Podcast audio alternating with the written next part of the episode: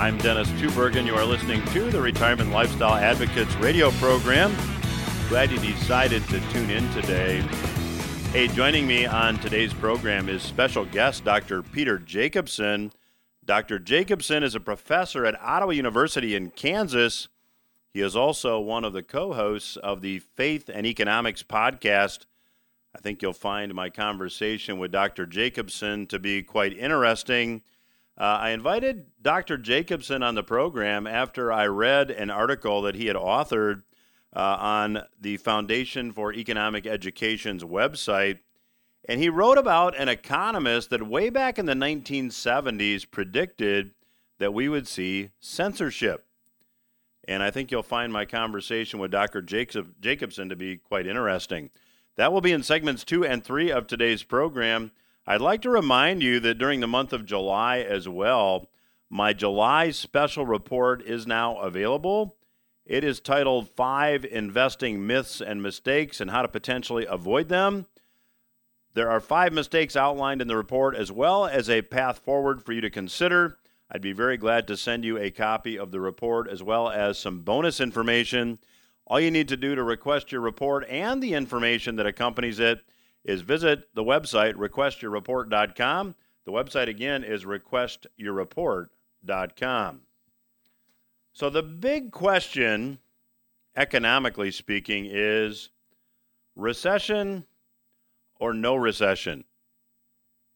Well, last week on a CNBC interview, New York Federal Reserve Bank President John Williams suggested that there will not be a recession.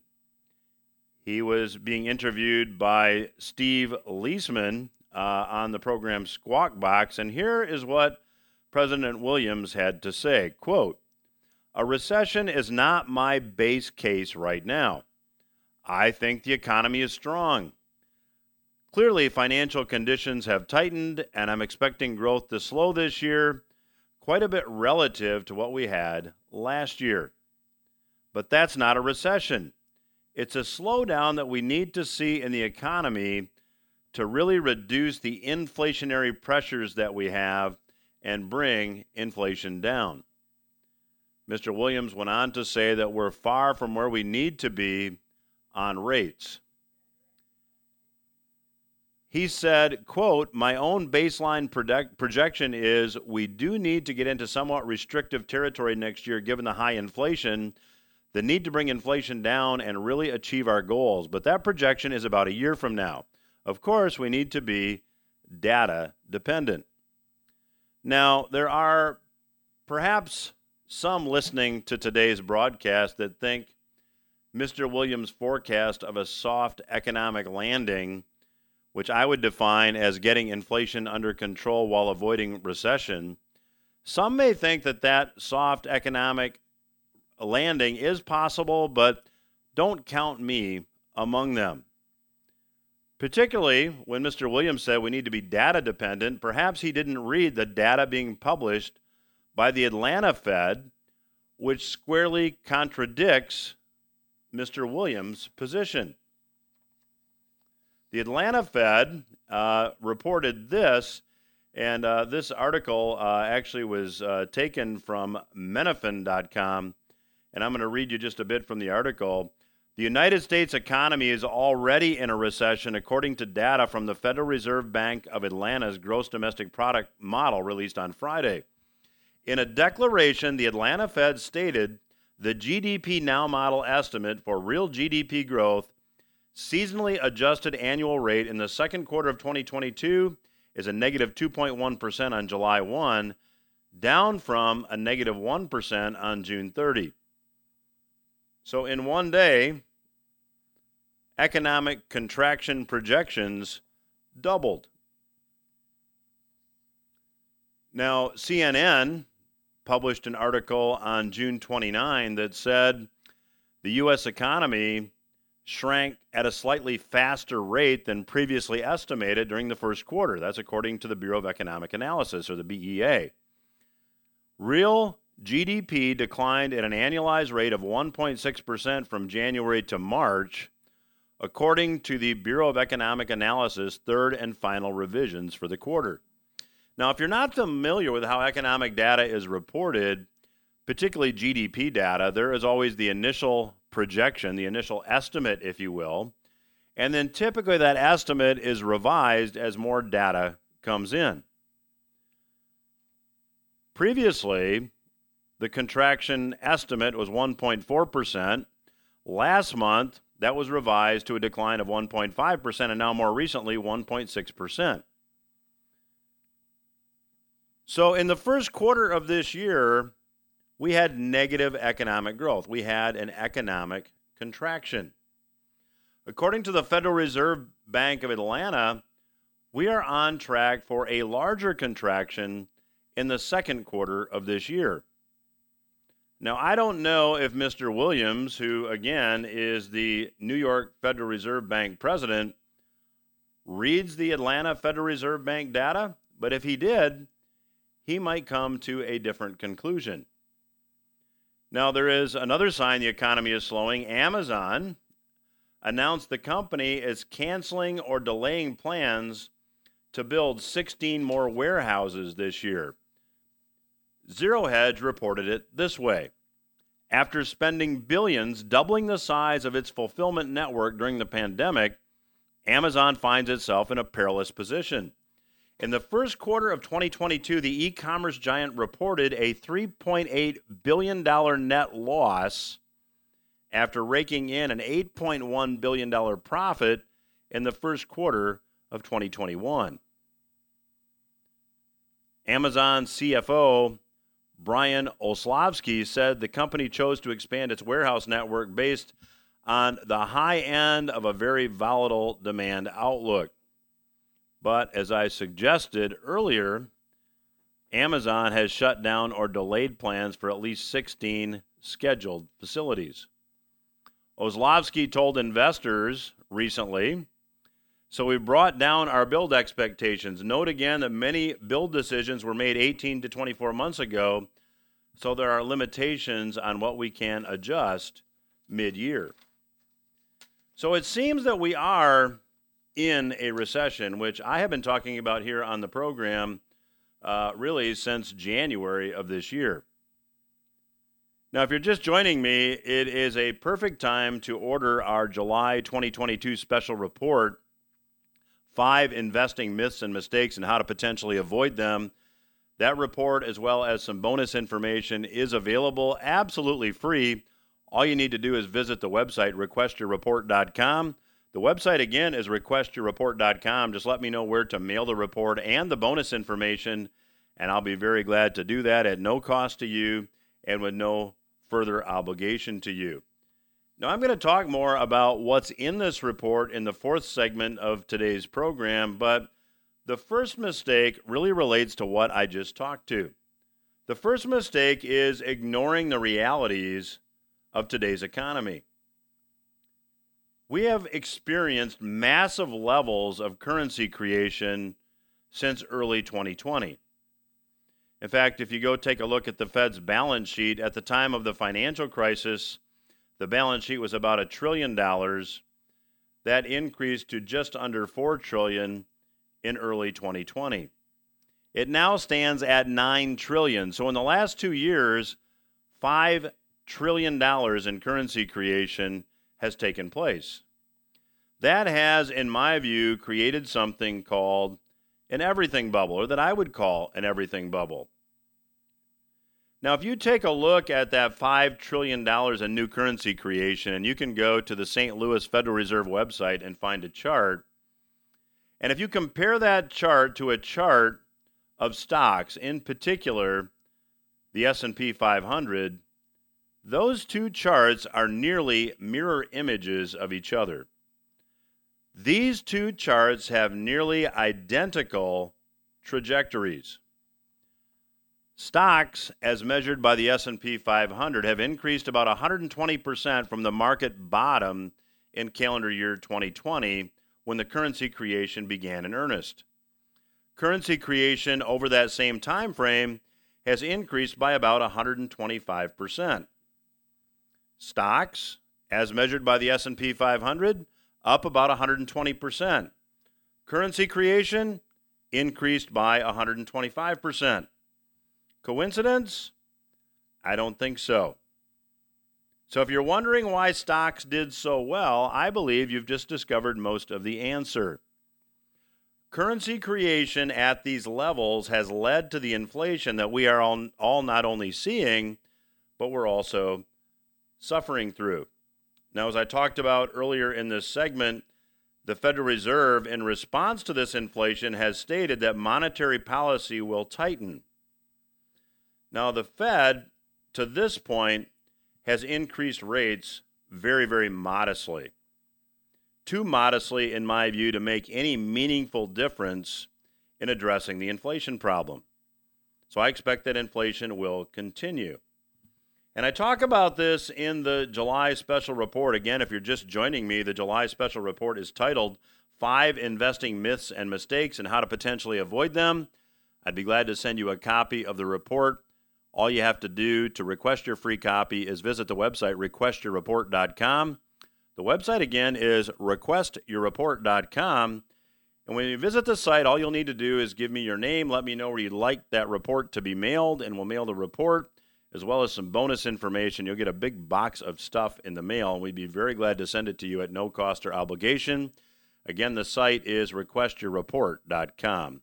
I'll be back after these words with my special guest, Dr. Peter Jacobsen.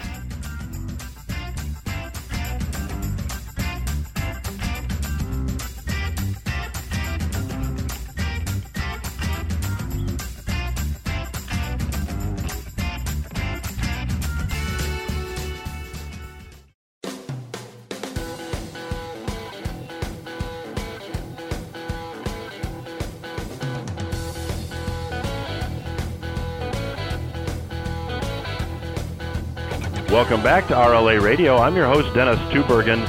Joining me on today's program is first time guest uh, Peter Jacobsen. Uh, Peter, uh, welcome to the program. It's certainly a, a, pleasure to have you on. Dennis, thanks for having me. It's an honor to be here. So, Peter, just for our listeners' benefit, talk a little bit about uh, your background and your work and uh, kind of the path that, that, that took you to where you are now. Yeah, absolutely. Well, uh, I will start by saying that I'm currently a professor at Ottawa University uh, in the greatest Ottawa, which is in Kansas, of course.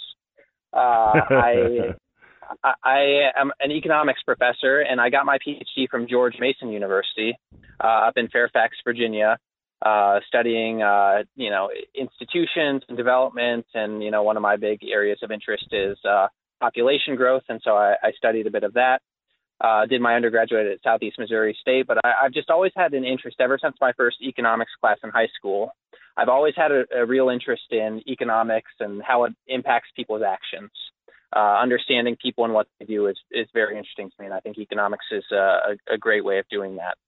And so that's kind of my background. Now I'm at, uh, like I mentioned, at Ottawa, we have the Gwartney Institute, uh, which is an institute that looks at, uh, you know, human freedom and flourishing, uh, and we kind of have a an angle of uh, faith and economics as well. And so we're a, a Christian university here, Baptist University in Ottawa, uh, Kansas, and so uh, we kind of at, are at the intersection of those things. And so that's that's what I work on uh, in the present day.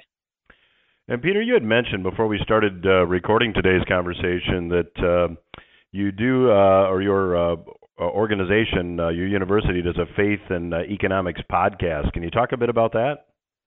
Sure. Yeah, that's uh. So myself, the founder of the Gwartney Institute, uh, Dr. Russ McCullough, and we have a philosopher, uh, professor of philosophy here at Ottawa University, who also does it with us, Dr. Dr. Justin Clark. And uh, basically, what we do is we try to approach different uh, topics, generally having to do uh, with economics, and we try to tie in uh, faith. You know, we're we're all Christians, and we're interested on the the Christian perspective on different things. Dennis, that's really important to me that that in my work I, I try to tie it together with the things that I believe. And so we'll talk about everything for you know, policies and what economic implications they have, uh, and what that has to do with you know our our Christian worldview. Uh, but we also do things like talk about uh, different you know intellectual discoveries over time. So we talked about, for example, the Stanford Prison Experiment. Uh, so we've talked about kind of all sorts of things, uh, you know, free will versus determinism, uh, and we try to tie in faith and economics at all aspects. So, Peter, just for the listeners' uh, benefit, uh, one of the reasons I reached out to you and wanted to get you on the program is that, uh, uh, as all the longtime listeners know, I'm a big fan of the Foundation for Economic Education. Uh, Larry Reed has been on the program numerous times, and uh, you wrote an article for FEE. Dot, uh, that the, the listeners can find on FEE.org, I should say, uh, that really got my attention. Um, can, can you just maybe start by giving a broad overview of the article, and then we'll we'll drill down? Yeah, absolutely. Uh, so the article came about because a few years ago I had read an article by an economist named Ronald Coase. Uh, and Coase is famous for a, a lot of uh, discoveries in economics and, and a lot of uh, good sort of innovations to the field. Uh, but this article is not one of his more well-known ones, uh, where he talks about the market for goods and services and the market for ideas. And Coase's puzzle that he puts forward, uh, and listeners will benefit to realize that he was writing this in the 70s, and so th- this will maybe become important in a, a little bit here. But Coase's question was, why is it that you know the professional intelligentsia, academic academics and journalists, uh, why is it that they defend so uh, vigorously uh, the the market for ideas, free speech, in other words, we could say, uh, but they don't defend the market for goods and services. And so he has a whole article uh, trying to explain why that's the case. And so that's interesting. But another interesting thing, and you know, listeners probably thought of it as soon as I said it, uh, is that there's not really a feeling, at least uh, in my life, and, and I'm sure with the life of many, that that journalists and the you know professors are really the stalwart defenders of free speech anymore. Uh, so the fact that the article assumes that is very interesting, and it says something about where we are today. That you know academics and journalists aren't really thought of as uh, the defenders of free speech. And so in my article, I, I kind of use Coase's arguments and make my own argument on why that change has occurred. So just for clarity, Peter, let's drill down on that a bit. Uh, as far as uh, the market for ideas versus the market for goods and services. Um, can, you just give some examples uh, for, clarity's sake? Yeah, sure. So, market for goods and services, we can think of someone who works in producing things, and so that's everything from you know early production like mining to you know later in production like refining, and, and last of all we could say like sales or giving you know financial uh, services, those sorts of things. So, you know, things that you buy and sell, we can generally think of as the market for goods and services and having to do with that market. The market for ideas uh, is more abstract. Uh, there is a, a thought that uh, basically, when we are exchanging our ideas, it's sort of like a market. In other words, we're giving our ideas, and someone gives us something back. They give us their ideas, and there's sort of this competition that's going on that maybe sort of mirrors or looks like uh, market competition. And this competition, you know, allows some ideas to win and some ideas to lose. And the traditional view is that, you know, bad ideas lose and good ideas win in this market. Uh, and so that's kind of the, the dichotomy. That's the, the two different markets there. So when uh, when you talk about uh, uh, you know this these weren't your words these are my words but when you talk about really the uh, maybe uh, confidence loss that, that that a lot of us uh, have now in mainstream media and some of the traditional institutions that maybe we, we, we, we used to rely on for for information.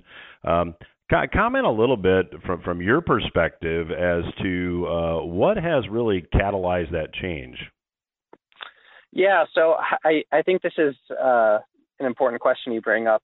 I for for me, I actually don't think a whole lot in those industries, uh, from for example the mainstream media, uh, from the intellectual class, from journalists.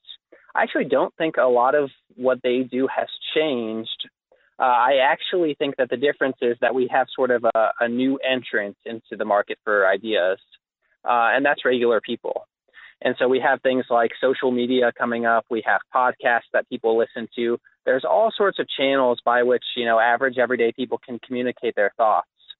And it turns out when people are able to do that, when there's more people in this realm of ideas, uh, what happens is a lot of uh, bad framing and a lot of uh, you know dishonest practice or m- maybe honest but bad practice uh, you know, failed practice of, of journalism comes about. So people see, you know, the story and they research it themselves, and then they see the framing on, you know, NBC, CNN, whoever it is, and they say, well, that's not actually an accurate framing at all. I read this story myself.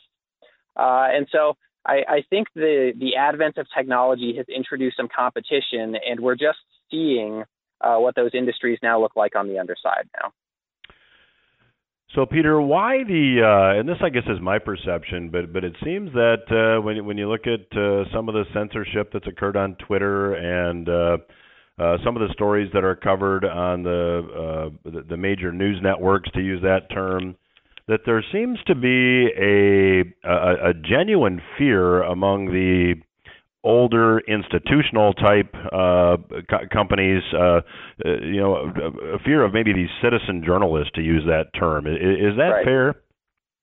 Yeah, I, Dennis, I'd say so. Absolutely. In fact, that you know that that's my argument in this article that this shift that has occurred from really defending free speech to uh, being more, uh, you know, we'll say desiring censorship more uh, this shift has occurred because uh, these people who are now sort of these freelance journalists, we could say, or people who research the ideas independently and put them online, uh, these people are viewed as basically a business threat. That it used to be that uh, you know only a certain group of people were allowed to talk about uh, you know the ideas and craft the narrative and go through the news.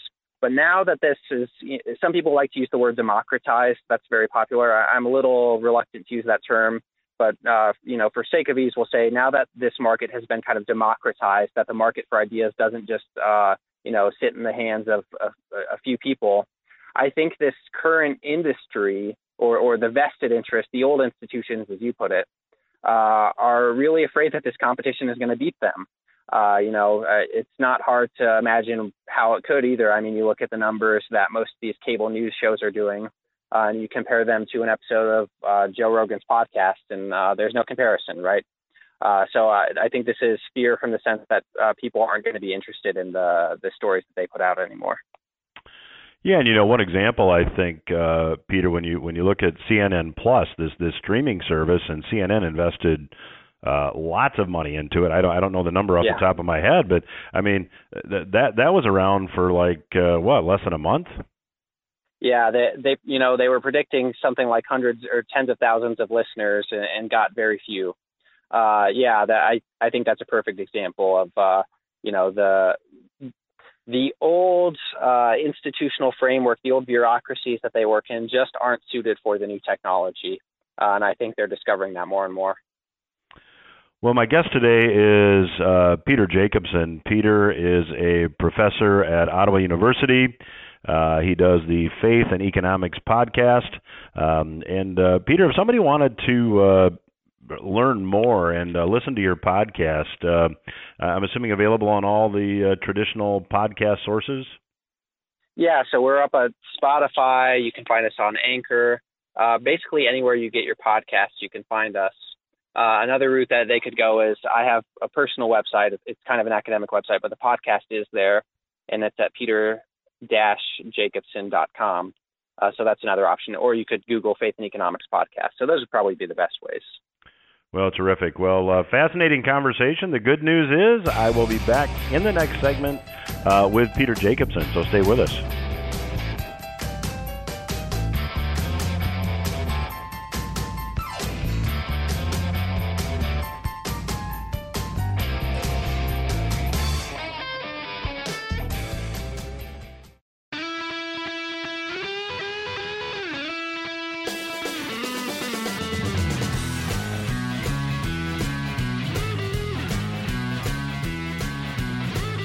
Welcome back to RLA Radio. I'm your host, Dennis Tubbergen. I have the pleasure of chatting today with Dr. Peter Jacobsen. Peter is a professor at Ottawa University.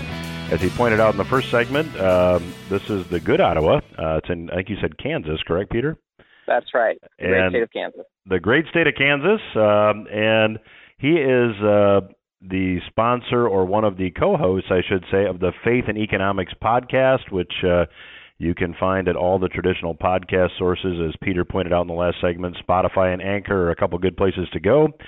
Um, and, and, Peter, let's just go back and maybe start where we did in the last segment. Um, you, you know, your article that uh, again I found fascinating uh, put forth a theory by I believe you said Ronald Coase, and uh, uh, that that theory kind of predicted that we would eventually get some censorship. So can we dig into that a little bit? Yeah, absolutely. And so, uh, you know, just to refresh listeners, Coase's main question was, and again, writing in the 70s, why is it that these professors and these journalists are so intent on defending the First Amendment uh, and don't want any regulation on, on the First Amendment, uh, but they love having regulations on the market for goods and services, uh, you know, different product regulations and things like that. And so Coase goes through a couple possible explanations uh, that are sometimes given. You know, one explanation is, uh, and this language actually sounds pretty familiar to, to listeners probably, that you know, uh, we need to have speech, and then here's the familiar part, uh, because it's necessary to have free speech for our democracy to function. And I actually don't even think that that's a, a super bad argument. I, I, think that that makes a lot of sense. Uh, the ability to share ideas is necessary uh, in order to have a, a well functioning democracy. Uh, but Coase points out a problem, and what he says is that's true, but that's also true of the market for goods and services. You know, if free speech is necessary for a well functioning democracy, you would think clothes and houses and food uh, would also be necessary for a well functioning democracy. And so the fact that speech is necessary for a well functioning democracy doesn't imply uh, that it should be free of regulation unless you also say that things like food, clothing, housing, goods, and services should also be free of regulation. And so this is one of the arguments that Coase tackles. And so what he's he's pointing out is basically there's this hypocrisy going on. There, there's sort of this uh, talking out of both sides of your mouth. And Coase's main argument, and he actually is making a very uh, I, I won't say it's not weak in the sense that it's not a good argument. It's weak in the sense that he's he's not even claiming that much. Uh, what Coase is saying is basically, well, if you believe in regulation of one, you should believe in regulation for the other. And if you don't, you've got to be able to give a good explanation why. And Coase, Coase gives his own explanation. He says the reason I think this is the case is that the people who are in the market for ideas view their market as very, you know, high and important, and they view the market of goods and services that they're not in as very lowly. And even more, the people in the market for ideas are the ones who are crafting the regulations. And so not only do they view their market as higher, they also view themselves as the ones who are going to craft regulations for that market for goods and services. And so that's, I, I, think, a pretty compelling explanation that Coase puts forward uh, for why there's the change or wh- why there's this uh, apparent hypocrisy. But then the question is, well, why is there this change? And I think, Dennis, this gets to something that you and I were talking about, which is that journalists, professors, whoever you want to call the professional, intelligent class who trades in the market for ideas, uh, basically they wanted to keep it free of regulation because they were the ones in charge of it. it, is Coase's argument. Uh, and what we should notice is over the last 50 or so years, uh, the, this group has no longer become in charge, or this group has lost its control of uh, this market for ideas, again, because of podcasts, social media, things like that. And so the reason they had to protect that market is now gone. You know, in, in fact, it's probably even intensified. You look at a lot of industries, uh, and it seems to be the case that industry uh, monopolists will uh, beg for regulations when competition seems like it's the most likely to beat them out. So, Peter, when when you when you when you go back and kind of take a look at some recent events, we had uh, Elon Musk who uh, was going to buy Twitter. Uh, we had this uh, federal agency that was then formed. Um, I, from my perspective, in response, uh, that was called the you know, Department or Office of Disinformation. I don't even know what it was called, but I think that's now put on on on hold. Um, just talk about that in light of Coase's theory. Yeah, absolutely. You know, I I think that there is uh, something kind of disappointing but predictable about all this. You know, when we had the uh, 2016 election, and there was all this clamoring about, uh, you know, social media disinformation being spread. Uh, listeners might remember that Mark Zuckerberg uh, voluntarily went up to Congress to testify. They didn't ask him to. He, he kind of showed up, uh, and that should make anybody who's watching suspicious. whenever there's someone who is going to politicians and saying, I agree with you, my industry needs to be regulated, there's a good chance that what's going on is something called regulatory capture. And the idea of regulatory capture is well, in order to make rules for Facebook or for social media, uh, the government needs someone who is intelligent and who understands that industry uh, to help them craft the regulations. It's not like the congressmen who are asking those questions who didn't even know what Facebook is uh, can make those regulations themselves. And so they rely on these experts. The problem is the experts they rely on are often the people who are being regulated. And so this leads to a situation where industry insiders can craft regulations to keep out industry outsiders. And so when I see this disinformation governance board, I think is the name, while you were saying it, it pops into my head. When I see something like that rise up, my first thought is, well, this is politicians' attempts to create an organization which will work with industry insiders to keep out industry outsiders. I am not uh, at all convinced that uh, this board is particularly concerned with disinformation. Uh, I think the board is concerned with the wrong information. And uh, thankfully, of course, uh, you know, there was uh, a disbanding of that board, but they've since replaced, uh, you know, very loosely replaced it with this board on anti-harassment online or something like this. It, it, it's funny that without much context, you can basically see that these two organizations, even though they have very different names, probably serve the same purpose.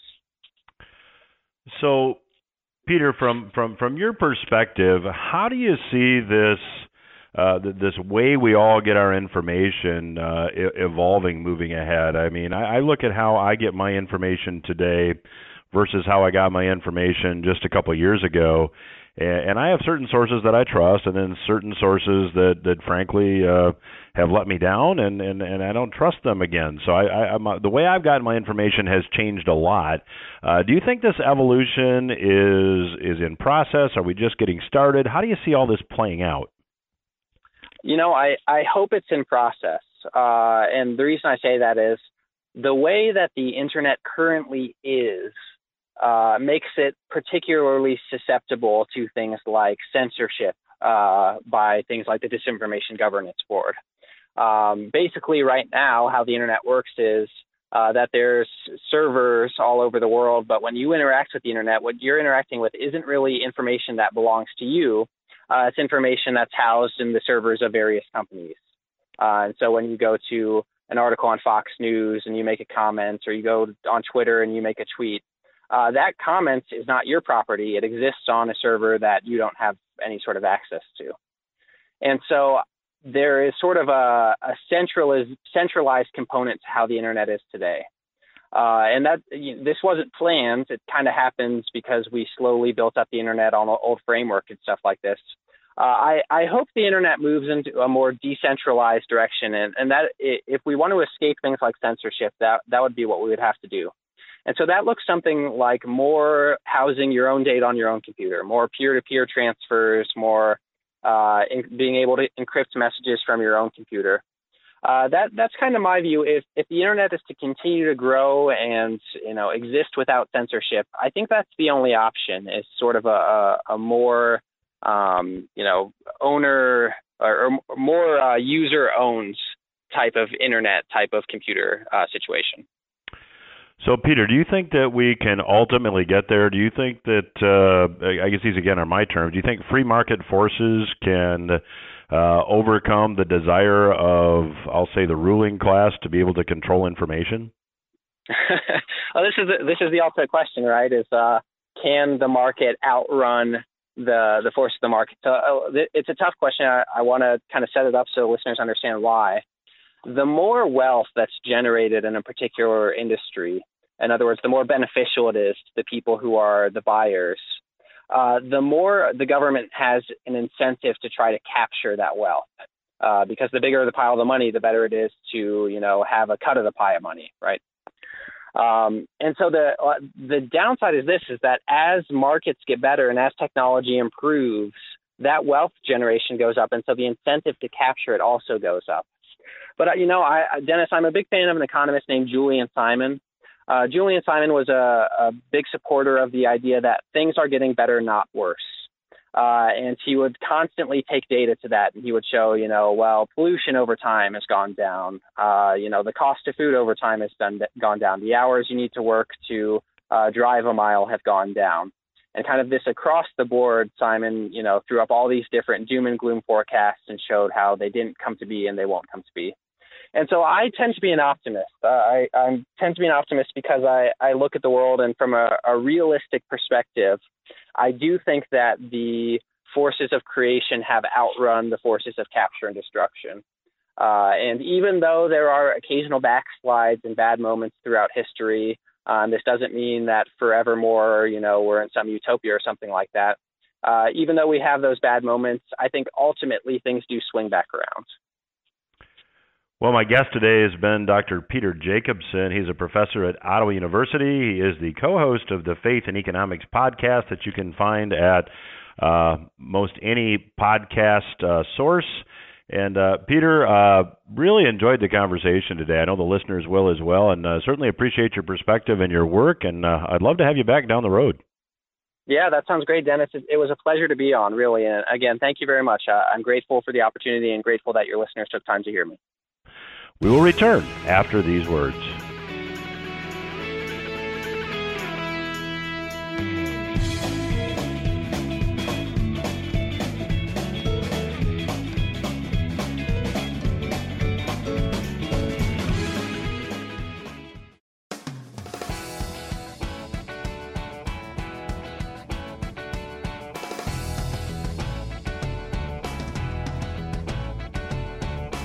Is RLA Radio. I'm your host, Dennis Tubbergen. Thanks for tuning in today. And thanks again to my special guest on today's program, Dr. Peter Jacobsen, for joining us as well. If you have not yet requested my complimentary July special report, it's titled Five Investing Myths and Mistakes and How to Potentially Avoid Them.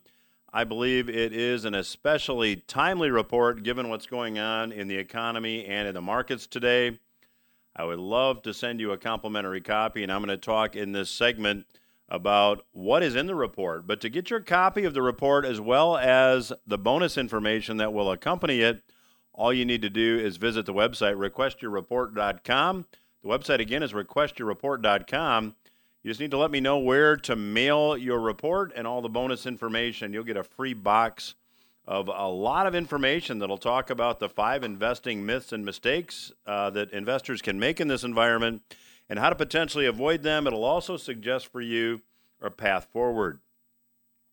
In the report, one of the mistakes that I talk about, as I alluded to in the first segment of today's program, is ignoring the realities of today's economy. Since the time of the financial crisis, the Federal Reserve has literally created about $5 trillion out of literally thin air.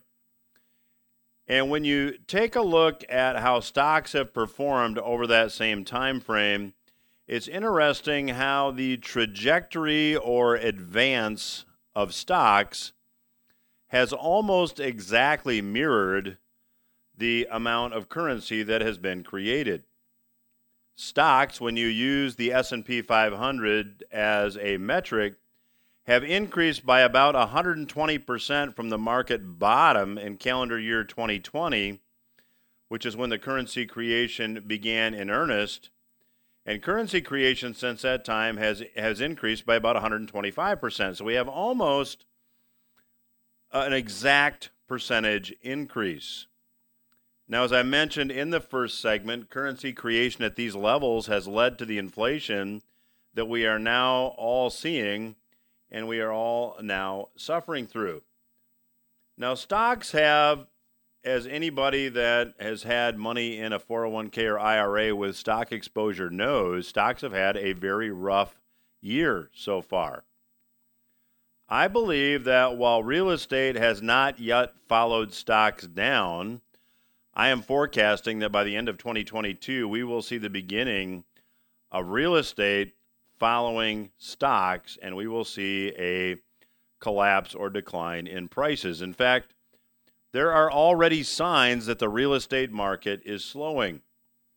Forbes on June 28 published an article that said this quote, Call it the mid May housing market meltdown. For Pamela Grunstein, a real estate agent in Westchester County, New York, it felt like the housing market went from hot to cold in the span of only a week. The phone, which had often been ringing off the hook, she says, began to ring just a few times a day. Open houses had been attracting dozens of prospective buyers, and suddenly some had zero traffic. It's no coincidence that in mid May, when Grunstein noticed the housing market was shifting, mortgage rates also spiked to the highest level since 2009. Interest rates coupled with record high home prices helped push the average mortgage payment up more than $500 per month, which is a 37% jump since the start of the year. Like Grunstein, many real estate agents across the country say they have seen housing market activity suddenly come to a halt. That's the end of the quote from the article.